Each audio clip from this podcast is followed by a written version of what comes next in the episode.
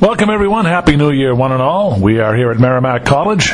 J. J. Thom Lawler Rink. Merrimack gets set to take on the UMass Lowell Riverhawks Hockey East action here, and it's time for a pregame chat with Merrimack head coach Scott Bar- Borek. Well, Scott, uh, Merrimack loses 5-1 to uh, Minnesota Duluth here on Monday. Uh, pretty solid effort, I would say, by the Bulldogs. How did you see it unfold?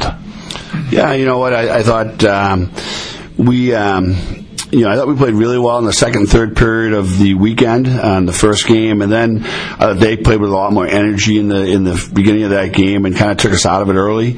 Um, the second goal was a backbreaker when it was one nothing. I thought we were playing okay. Uh, the second goal went in, and I thought we got deflated, and we we acted like a young team, um, and kind of thought about it for a minute, and then they were on, on top of us. And I think that, uh, you know, as I said, I've said a hundred times. I mean, we're still looking for that collective confidence and getting against uh, Minnesota Duluth. It's not going to be an easy thing to do, but you know, um, I thought they were a very, very good hockey team, and I thought they made us better because they forced us to defend and forced us to play without the puck a lot harder than we maybe have to this point. Uh, and I'm hoping we can be a building block from that game. But uh, they certainly controlled the pace of the game, and, and and the game they were in control of the game for most parts of it.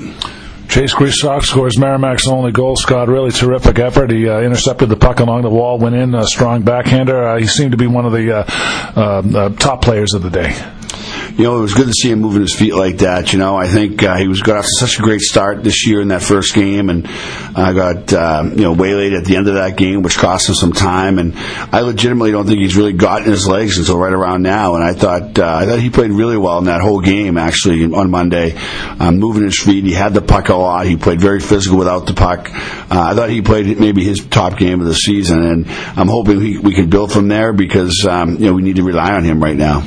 Patrick Holway had to scrape some rust off. Scott, uh, what did you think of his first two games since coming back?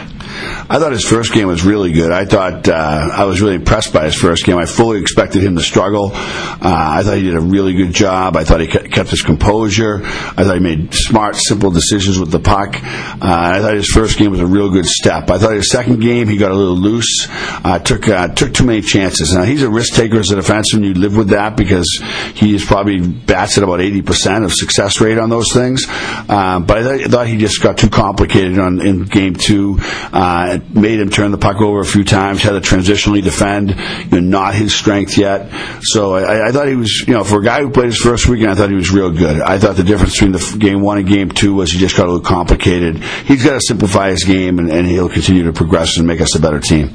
Tyler Height was at forward last time, Scott. We noticed he's going to be up to forward again. Uh, how did you think that transition went for him? You know, as well as can be expected. I, I thought that uh, he did a good job. Um, he looked very comfortable to me. And, and again, you know, oftentimes you think that live in a game, but then on video it tells you a different story. But you know, he looked comfortable in the game, and, and he had not really practiced at it. Um, you know, we were really hesitating to do that because that obviously takes him out of the defense rotation where I think he's been playing well for us. Um, but you know, when Ti went down, that's that's our need, and um, right now we don't really have a choice. So I, I think he's done a good job. He had a good week of practice, and I think he's getting more comfortable every day. On the subject of Tyler Irvine, Scott, uh, he won't play today. We had talked about that, but uh, how is he coming along in terms of his injury?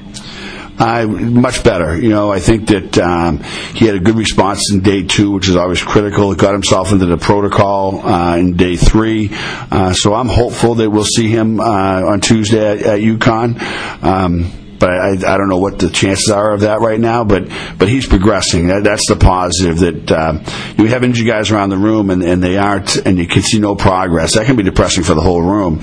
You know, unfortunately, with you know Steve and, and Patrick, they're in that situation.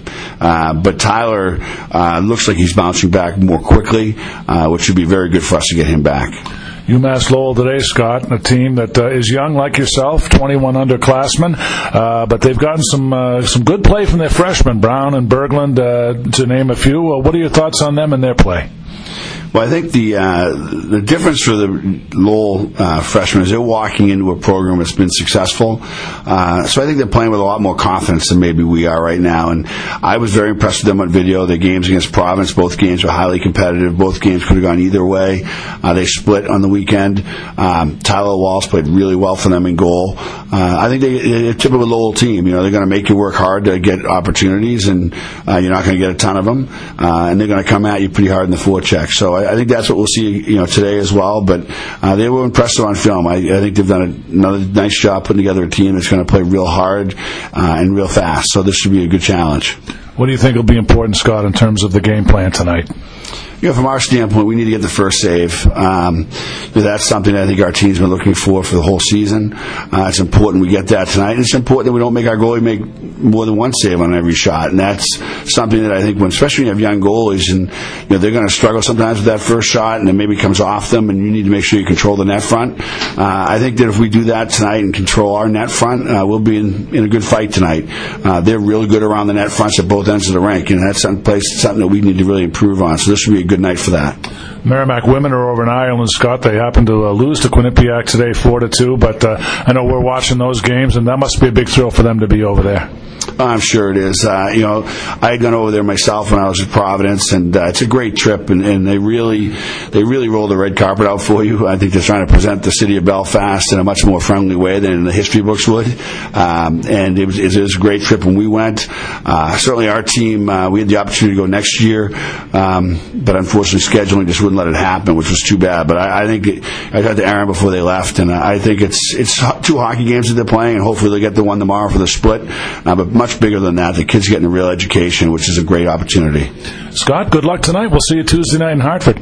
Thanks, John. Really appreciate it. Have a good night. All right. That's Scott Borek, head coach of the Merrimack Warrior men's hockey team. Mike and I are back with the Duncan lineups next. You're listening to Merrimack Warrior Hockey on the Merrimack Radio Sports Network.